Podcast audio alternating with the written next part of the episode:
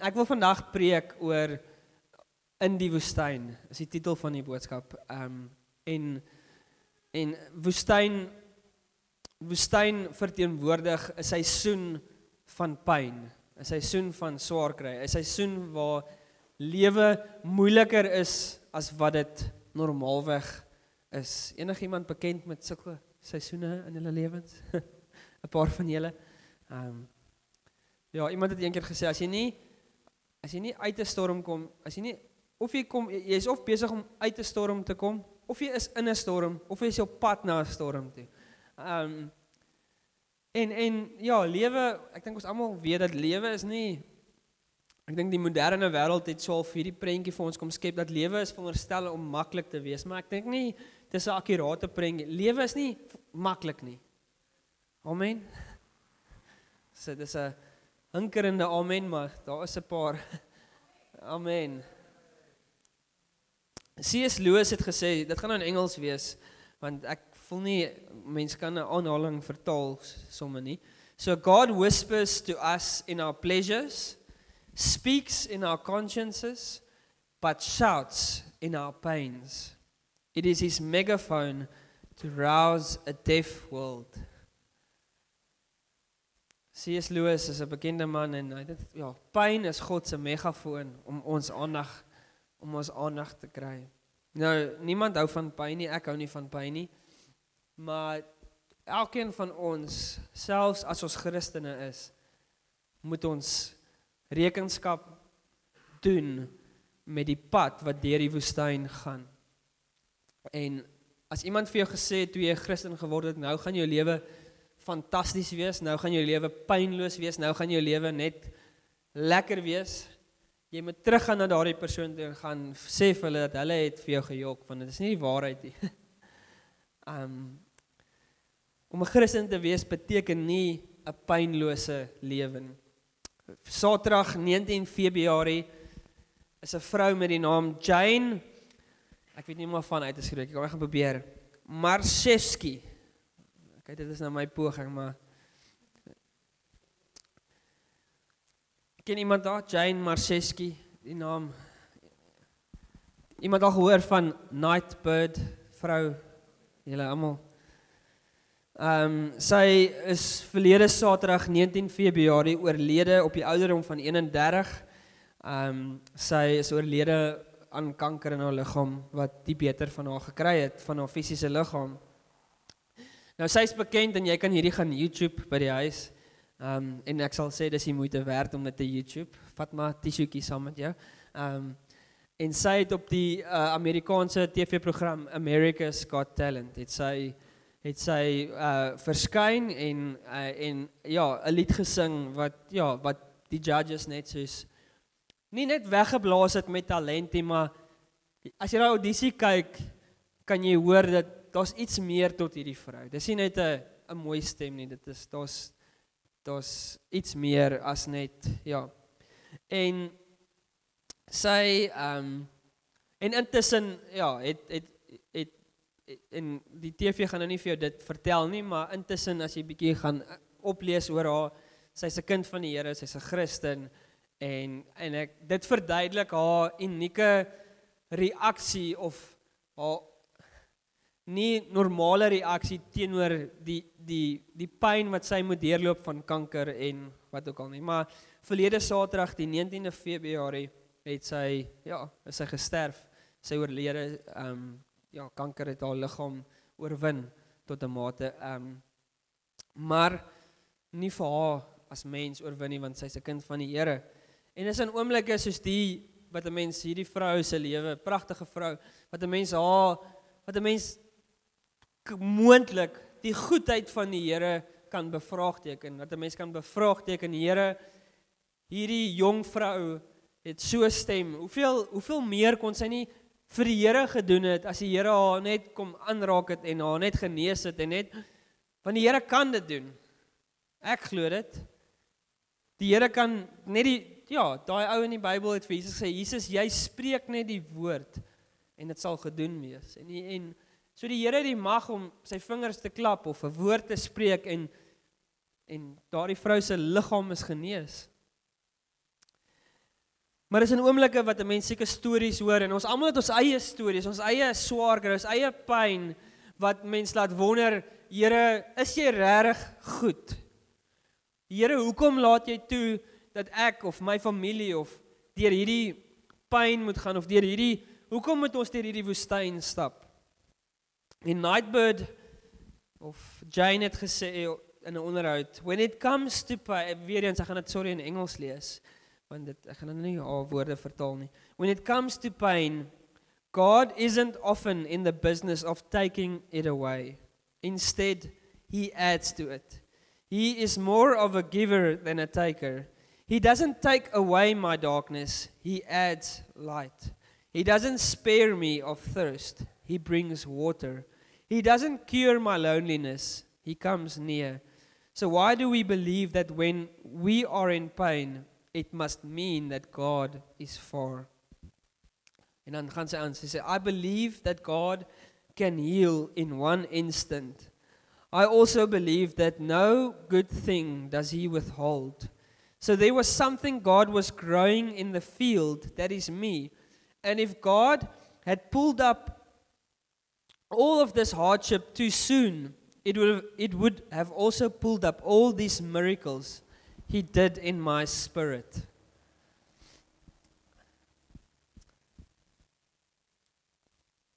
En ja, sy's nie meer hier nie. Sy saam met die Here en pyn is God se megafoon om om met ons te praat en vir ons te wys dat hy is God en ons is nie. Nou ja, ek wil bietjie na die Bybel toe draai en ek wil begin in die Ou Testament met die Israeliete. Nou die Israeliete en uh weer eens 'n persoon wat baie hou van en vir jou baie meer kan teenoor een vertel van hierdie reis in hierdie storie as ek is Jan. Jan het 'n liefde van die Israel en 'n en 'n baie groot kennis met die Israeliete se reis uit Egipte uit, maar ek gaan ligtelik of kortliks daaraan raak vir oggend. Nou die Israeliete is die is die volk, God se volk in die Ou Testament, die Jode wat wat slawe in Egipte was en hulle hulle gekla en hulle swaar kry. Um die Here het dit gesien en dit gehoor. En die Here het besluit om hulle te verlos en hulle vry te maak en hulle uit Egipte uit te lei, maar dit het nie net so 1 2 3 gebeur nie. Die Farao was bietjie hardkoppig en ja, 'n hele 'n hele proses, die hele boek van Exodus kan julle kan julle gaan lees en julle sal daai storie sien ontvou in Exodus. Maar ja, die Farao het ehm um, het uh ja, wou nie die Egipte na laat gaan nie en, en die Israeliete het toe éventueel 10 pla later en daar gat hulle en is op pad uit.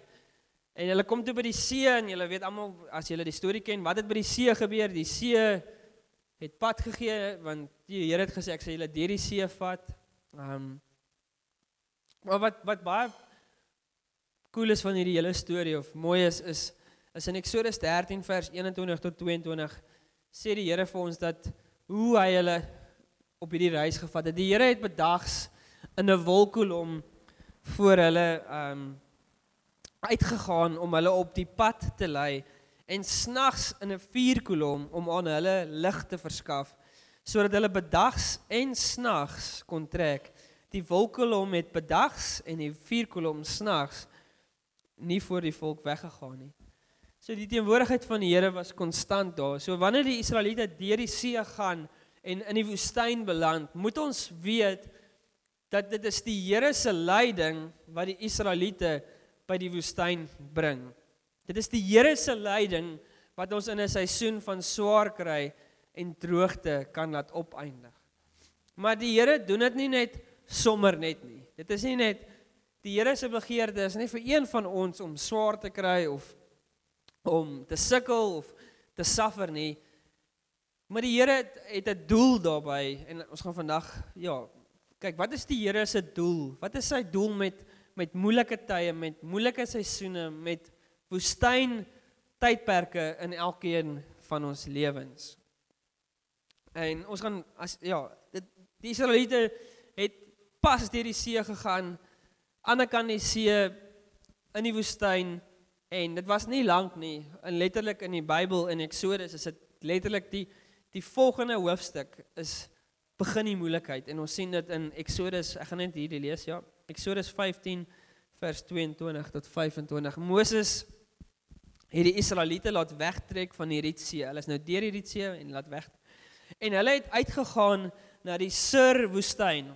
Hulle het 3 dae lank in die woestyn getrek en nie water gekry nie. Okay, maar ek moet erken, ek dink dit sal vir my ook moeilik wees as daar nie water is nie. Toe hulle by Mara aankom, kon hulle die water van Mara nie drink nie, want dit was bitter. Daarom word die plek Mara genoem. Die volk het teenoor Moses gemor en gesê, "Wat moet ons drink?" Hy het na die Here om hulp geroep en die Here het hom 'n stuk hout gewys. Moses het dit in die water gegooi en die water het soet geword. Daar het die Here vir hulle 'n vaste voorskrif en 'n bepaling neergelê. Daar het hy hulle getoets. Dit is wonderlik as die Here vir jou sê en hy doen 'n wonderwerk en hy sê gooi 'n stok in die water en daar word die water soet. Maar dit is interessant dat dat hierdie stuk afeindig met die Here het hulle getoets. En om eerlik te wees, ek dink nie dit is iets wat ons hou van nie. Wie wie hou daarvan om deur die Here getoets te word. Niemand nie. Maar ek dink dit is by Jan wat ek hierdie gehoor het, maar 'n mooi ding wat ek gehoor het ja, ek dink dit is ja, is God het vir Moses geopenbaar. Moses het vir die Here gevra toe hy die Israeliete moet uitvat. Here, wat wat sê ek vir vir hierdie mense? Wie is hy? Wat is wat is jou naam? En die Here het vir Moses gesê ek is. Ek is ek is wat ek is. Daar was nie 'n naam nie. Daar was nie dit was net ek is. Maar dit is in die woestyn wat die Israeliete name begin byvoeg het van wie die Here is, soos die Here homself openbaar het. Ek is voorsiener. Ek is geneeser. Ek is doetjie doetjie doetjie en ek kan nou nie ek gaan nou nie tyd om vandag alles dit te gaan nie. Jy kan 'n lekker studie daarvan maak vir jouself en ek dink jou geloof sal versterk wees. Sonder die woestyn is God net ek is. Maar dis deur die woestyn wat ons leer ken wie hy is. Ek is jou geneeser. Ek is jou voorsiener. Ek is die een wat na jou kyk. Ek is die een wat jou sorg ensovoorts ensovoorts. En dit is nie net die Israeliete nie. Jesus het ook, as jy nou die Bybel ken, goed ken, sal jy weet dat Jesus was ook in die woestyn, Lukas 4 vers 1 tot 2, vol van die Heilige Gees. So dis belangrik hier dat ons ook 'n onderskeiding maak dat soms in ons lewens, soos laas Sondag het ek gepraat oor is hy 'n moeilike seisoen in my lewe. Nou daai was 'n moeilike seisoen in my lewe as gevolg van my eie onnoselheid. Julle is met my. So daar's woestyne in ons lewe wat is as gevolg van ons eie sonde en ons eie verkeerde besluite. Ek wil vandag nie hoofsaaklik, ek het verlede week oor dit gepraat. Ek wil nie vandag hoofsaaklik oor dit praat. Maar dan is daar woestyn tydperke in ons lewens waar ek en jy gehoorsaam tot die Here is en ons alles doen wat hy vir ons vra en ons en ons lewe met 'n opregte hart, maar steeds vind ons onsself in 'n plek waar ons die Here bevraagteken, waar ons sy goedheid nie verstaan nie, wat ons nie verstaan hoekom moet ek nou hierdeur gaan nie. So en ek dink net dis belangrik dat ons in hierdie net daai onderskeiding hou want ek ek fokus vandag meer op die die woestyne in ons lewens wat van die Here af is, nie die woestyn in ons lewens wat ons self geskep het nie. Maar dit maak sin, hè. Ek hoop dit doen.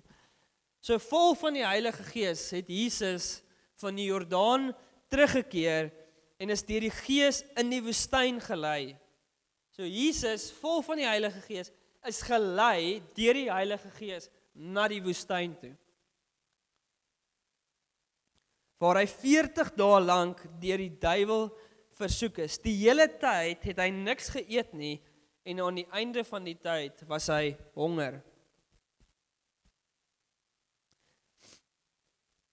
So ons sien met Jesus dat woestyn beteken nie noodwendig die duiwel is in beheer nie van jou lewe nie.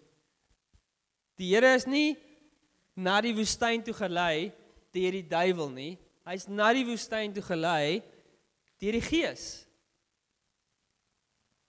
So daar is seisoene van swaar kry in ons lewe wat nie geïnisieer word deur die duiwel nie, maar wat geïnisieer word deur God. Amen. Weet dis 'n bietjie van 'n moeiliker amen, maar amen. Ek verstaan hoekom ons nie amen wil sê nie want amen sê beteken laat dit so wees. En ons niemand van ons wil woestyn toe gaan nie. Dit is wel in die woestyn waar die duiwel ons ontmoet en vir ons in die versoeking stel en ons sien dit met Jesus. En ek gaan nou nie die hele skrif lees nie. Ek gaan vir jou 'n opsomming gee, maar as jy dit wil lees, Lukas 4 vers 1 tot 14 of 13 is die is die versoeking van Jesus in die woestyn.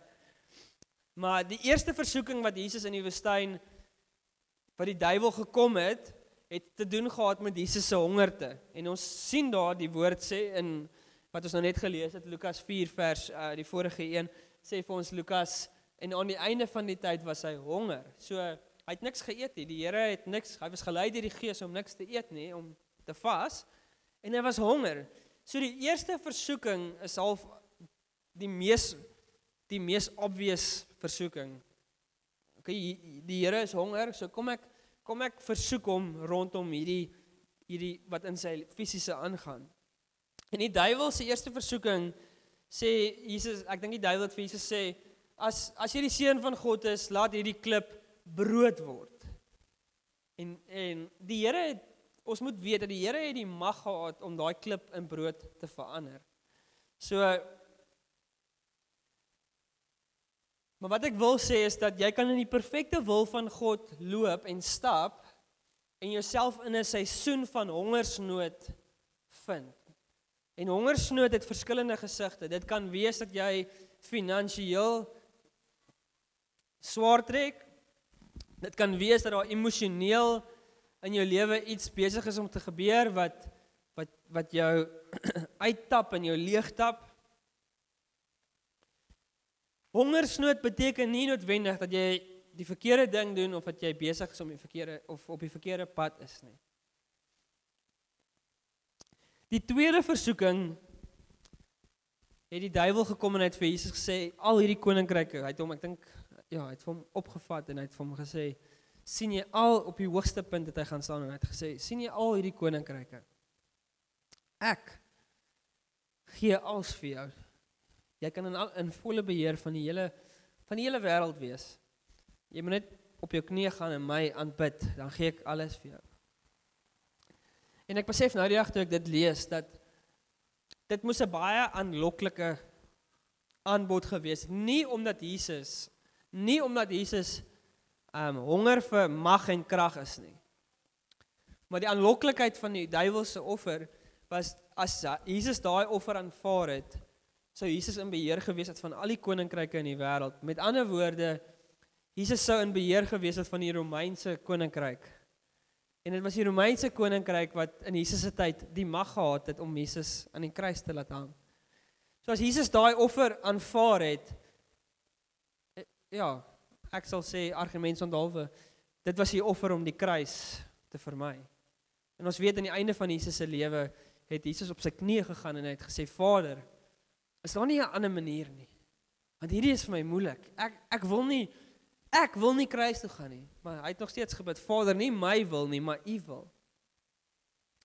So die tweede versoeking is bou jou eie koninkryk soos soos draai weg van die Here af, hou op die Here se koninkryk bou, want as ons die Here se koninkryk bou, kry ons swaar of is moeilik of is nie altyd lekker nie. So draai weg van dit af, kies die makliker roete, kies die kortpad roete, bou jou eie koninkryk sodat dit met jou kan goed gaan.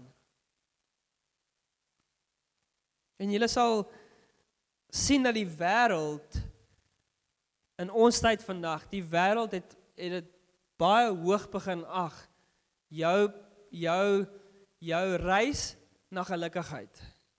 Jy moet net gelukkig wees en alles wat jou ongelukkig maak, moet jy uitskakel uit jou lewe uit op 'n manier. Maar dit werk nie so nie. Dit dit is nie dit is nie die Here se pad vir ons nie. Die tweede versoeking gaan oor compromise. Moenie op jou beginsels en jou geloof staan om die Here met alles te dien nie. Compromise net hierso. En ek het dit al so baie in mense se ja, lewens gesien. Um en ek was al 'n paar keer ek, ek, die voorbeeld wat nou in my kop toe kom en dit is nou nie is hier nie, maar die voorbeeld wat in my kop is is is is om te jok oor jou versekerings. Dit is nou iets dom en eenvoudig en maar ek net eendag het ek ja, toe was daar iets gesteel in ons huis en en iemand het na my toe gekom en gesê maar sit sommer 'n paar goed by man. Niemand gaan weet nie. En ek moet sê vir 'n oomblik het ek daaroor gedink. Maar ultimately het, het was ek net ja, ek het net voor die Here besef ek as ek ontrou in hierdie klein dingetjie is. Dis die versoeking van die wêreld. Compromise net 'n bietjie. Dit gaan oor jou, jou koninkryk. Bou jou koninkryk. Niemand gaan weet nie. Soos ek dink Jesus en Satan, daar was niemand anders nie. Dit was net soos die Here kon dalk weggekom het daarmee en Satan aanbid dit en niemand sou geweet het nie. Maar die Here het nie gecompromise ge, ge nie. Ek weet nie wat die Afrikaans, wat is die Afrikaans vir compromise? Sê geweet? Kompromie. O, oh, okay. Dit is ja, ek het gedink is dalk dieselfde. Die duiwel wil altyd hê op 'n manier vir jou die kortpad. Vat die kortpad na fame and glory toe. Maar die Here sê nee, nee, nee. Ek het 'n pad vir jou. Die woestyn het 'n doel. Die Egiptenare, die Israeliete was vir 'n lang tydperk in Egipte. Baie lank. Honderde jare as ek reg. Hoeveel jaar? Ek is seker. Sê geweet? 430. Dankie Drika.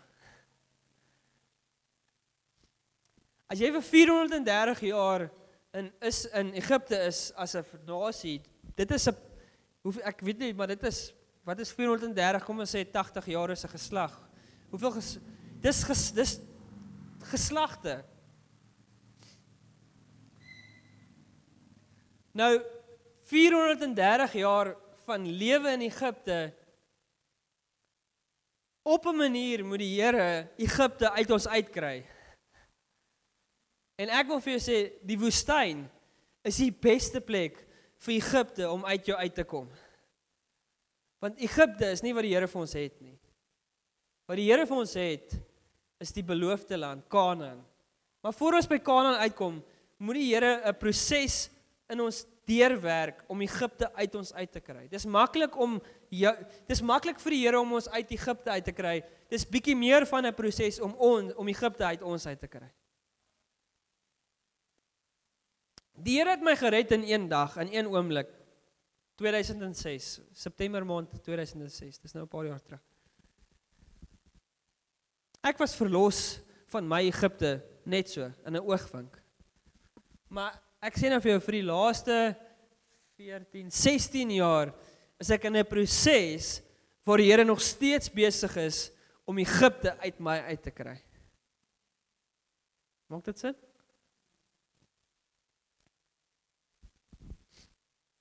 As jy 'n kind van die Here is, dit gaan nie net oor om uit Egipte uit te kom nie. Die Here wil jou regmaak om in die beloofde land in te gaan. Maar voor hy dit kan doen, moet hy jou deur die proses sit. Hy moet jou deur die vuur sit as ek dit so kan sê. Hy moet jou suiwer, hy moet jou toets en beproef. Hy moet gaan hierdie oor jou, gaan dit oor hom. Is jy net in dit in want hy sorg vir jou of is jy in dit in al bot die vrye boom nie? Die derde versoeking het is 'n baie interessante een. En is half eintlik moeilik om die derde een dink ek in ons eie lewens raak te sien. Want met die derde versoeking het die duiwel bietjie slim geraak. Ek sê slim, maar hy het nie met Jesus, hy het nie na Jesus toe gekom met met wêreldse idees, met wêreldse aanbode nie. Hy het na Jesus toe gekom en hy het vir hom gesê, "Die Jesus, as jy van hierdie tempel afspring, dit staan geskrywe dat die engele gaan jou vang en op hulle hande gaan hulle jou opdra. Die duiwel het Jesus versoek deur Psalm 91 aan te haal.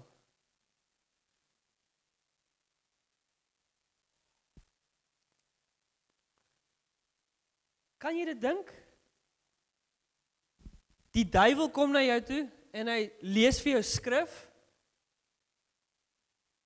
So dit breek bietjie my boksie. Die duiwel my versoek om die Here te verlaat, ja. Die duiwel om my te versoek om my eie koninkryk na te jaag, ja. Die duiwel om my te versoek om uh, my omstandighede in my eie hande aan te neem en self dinge te probeer uitsort, ja. Maar die duiwel om my te versoek deur vir my skrif te lees, nee. Nie my raamwerk nie, nie my prentjie. Maar ek wil sê dat as die duiwel nie ons op die eerste of die tweede wyse suksesvol versoek nie, die duiwel se versoeking in die woestyn is is is Christendom sy manier.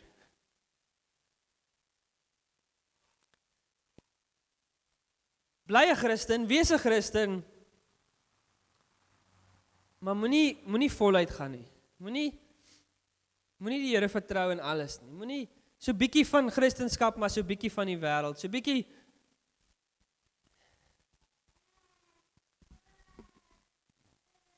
Ek dink daar's baie vorms van Christendom vandag wat geïnspireer is deur niemand anders as die duiwel nie. Christendom gemaklik. Christendom nie te erg nie. Christendom so, Christendom so. Ek wil nou nie in ingaan nie. Um ek het vroeër die jaar het ek 'n boodskap gedoen, can the real Jesus please stand up. Ja, as jy as jy wonder hoe lyk Christendom met 'n bietjie van 'n ander draai op dit, kan jy daarna gaan luister. Vir my as 'n Christen wat nou al 16 jaar met die Here wandel, dis vir my maklik om te sien in my eie lewe as die Here my versoek met met wêreldse met wêreldse idees. Christopher as jy net ryker was of as jy net wat ook al. Maar dis vir my die, dis vir my baie moeiliker as die duiwel na my toe kom en hy verkondig vir my die evangelie, maar met dis net met 'n bietjie van 'n twist, met 'n draai en is dis is rotgif. Rotgif is is 90% goed. Want anders sou rotte dit nie geëet het nie. Rotgif is eintlik iets soos 9%, 10% skadelik soos dodelik. En as dit vir die 90% was nie, sou die rotte dit geëet het en sou hulle nie dood gegaan het nie. En die vyand kom en hy kom kwoteer vir ons skrif en hy kom sê vir ons hierdie is wat die Bybel sê sê vir die Here dat dit dit werk is die Bybel sê dit en dit en dit beproef die Here. Dis die derde versoeking. En ek sal sê dat wanneer wanneer ons ingegee het op die derde versoeking, die manier hoe ons dit weet is as wanneer ons Christendom meer oor my gaan as oor die Here. Dis die dis die maklikste of die eenvoudigste hoe ek dit kan stel. So vyf punte uit hierdie drie versoekings uit en die Here se leiding in die woestyn. Nommer 1, ek gaan dit kort. Gehoorsaamheid tot die Here mag en gaan lei tot 'n tydperk in die woestyn waar daar 'n tekort is iewers in jou lewe. En ek wil braaf wees om te sê, ek dink ek dink dit ek dink dit is meer ek dink die woestyn is ons moet in hierdie kant van die ewigheid moet ons bekend raak met die woestyn want ons gaan 'n paar keer daardeur gaan. Nommer 2, 'n woestyntydperk het verskillende gesigte. Kan finansies wees, emo, emosionele uitdagings, siekte. Dit kan siekte wees, soos ek Nightbird nou nou gepraat het van nommer 3 woestyn tydperke kan 'n seisoen voortduur. 40 dae as die Bybel praat van 40 dae dit dit dit ehm um, dit wys vir ons dit praat van 'n lang seisoen.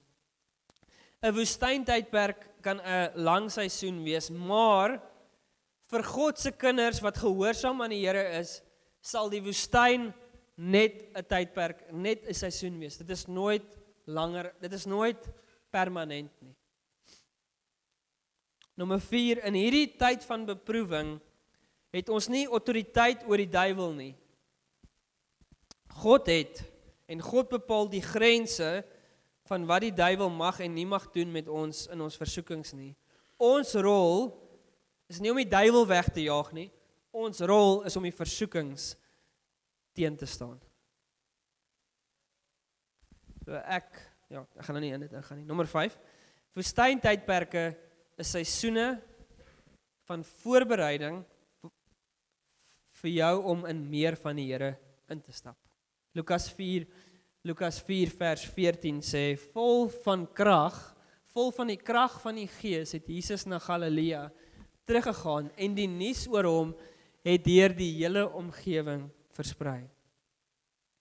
Dit was na die woestyn, dit was na Jesus se versoekings in die woestyn waar hy waar hy suksesvol die vyand teengestaan het.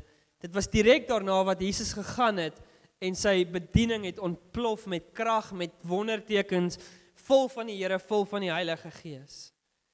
As jy deur 'n woestyn tydperk gaan, is die Here besig om iets jou voor te berei vir iets. En vir elkeen van ons, ek kan nie sê wat dit is of wat dit is nie is nie, maar die prentjie wat ek gekry het, ons het nou die aand op die koppie gebid, is 'n vrou wat 'n vrou wat swanger is. Nou 'n vrou wat swanger is is um is is is hierdie kindjie wat vir 'n paar dae, 'n paar weke, nie paar dae nie, skus, vir 'n hele klompie weke sal jy nie weet 'n vrou is swanger tot sy nou op sosiale media dalk iets daaroor sê en dan met tyd by 20 weke of hier van 15 weke af begin dit nou sigbaar raak en hulle sal as hulle nou 'n fotootjie neem sal hulle maag in die begin so klein bietjie uitstoot maar later hoef hulle dit nie meer te doen nie want die maagie staan nou maar van self. En en en swanger wees is 'n seisoen van voorbereiding. Dit is 'n seisoen van regmaak vir wat kom. Dis nie swangerskap is nie iets in itself nie. Dit is die dit is die afwagting van 'n kind wat in die wêreld gaan inkom en ons as ouers hier gaan die verantwoordelikheid hê om hierdie kind voor te sorg en groot te maak. En in die geestelike riem waarvan ek praat, dink ek is dit dieselfde ding is die Here wil in elke een van ons, mans en vrouens, wil hy geestelik iets kom hy wil hê ons moet geestelik geboorte gee aan nuwe nuwe roepings, nuwe Elkeen van ons het nuwe funksies in hierdie gemeente en in die gees wil die Here iets kom groei in ons en hy wil hê ons moet geboorte gee en die duiwel wil um, wil hê dat hierdie ding wat die Here besig is om binne in ons te doen moet um, moet uitspeel op 'n miskraam.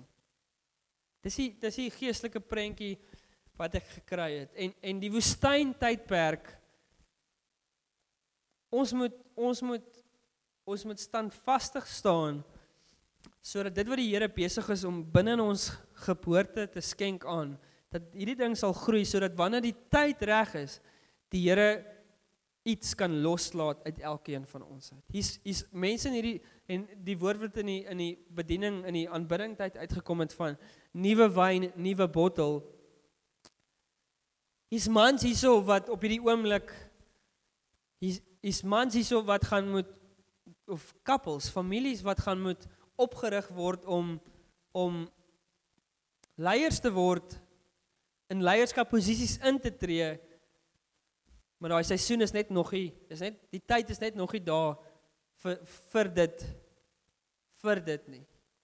Maar die vraag is, gaan jy gaan jy gaan jy in hierdie seisoen van voorbereiding gaan jy getrou wees om getrou in die Here te wees. Sodat die roeping wat die Here op elkeen van julle lewens het.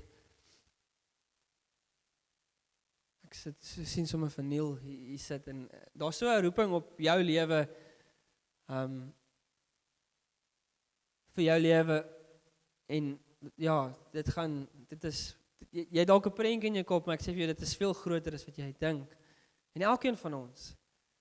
Maar nou is 'n seisoen van voorbereiding, van aanloop na hierdie ding. Kobus, dink aan jou dit hier voorsit. Daar's veel meer op jou lewe as wat jy dink. En ek kan so deur 'n klomp mense gaan vanoggend.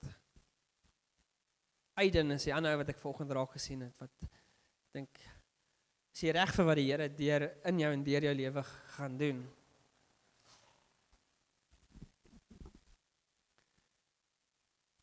Maar die release is net nog nie daar nie. Dave en Claude is weer 'n ander koppel wat ek Lord wants to do en uh, elkeen van ons ek ek wil ja so as ek nou nie jou naam genoem sê maar elkeen van ons daar's 'n 'n getrouheid die Here roep ons tot 'n seisoen van getrouheid in die woestyn.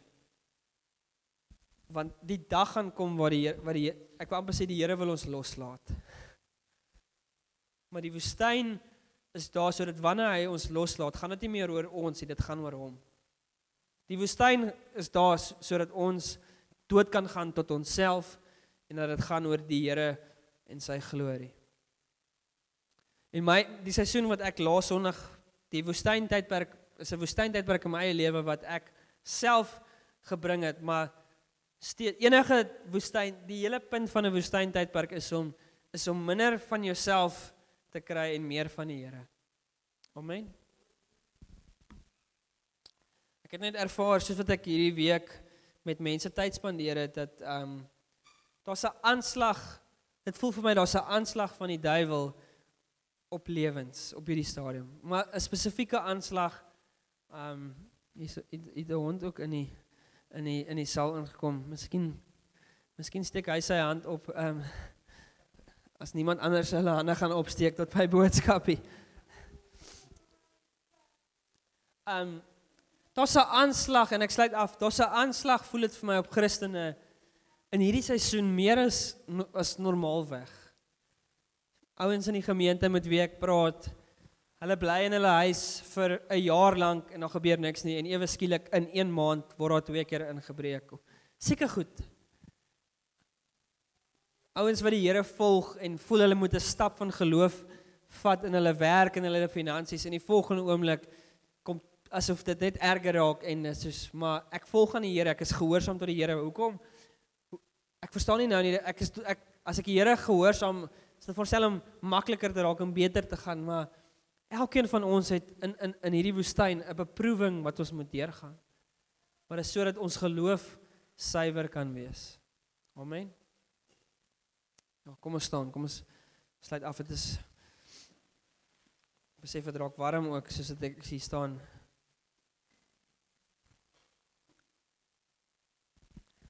So ja, so ek is nie ek het in my gees gevoel net daar's daar's mense vanoggend wat bemoediging in die Here nodig het.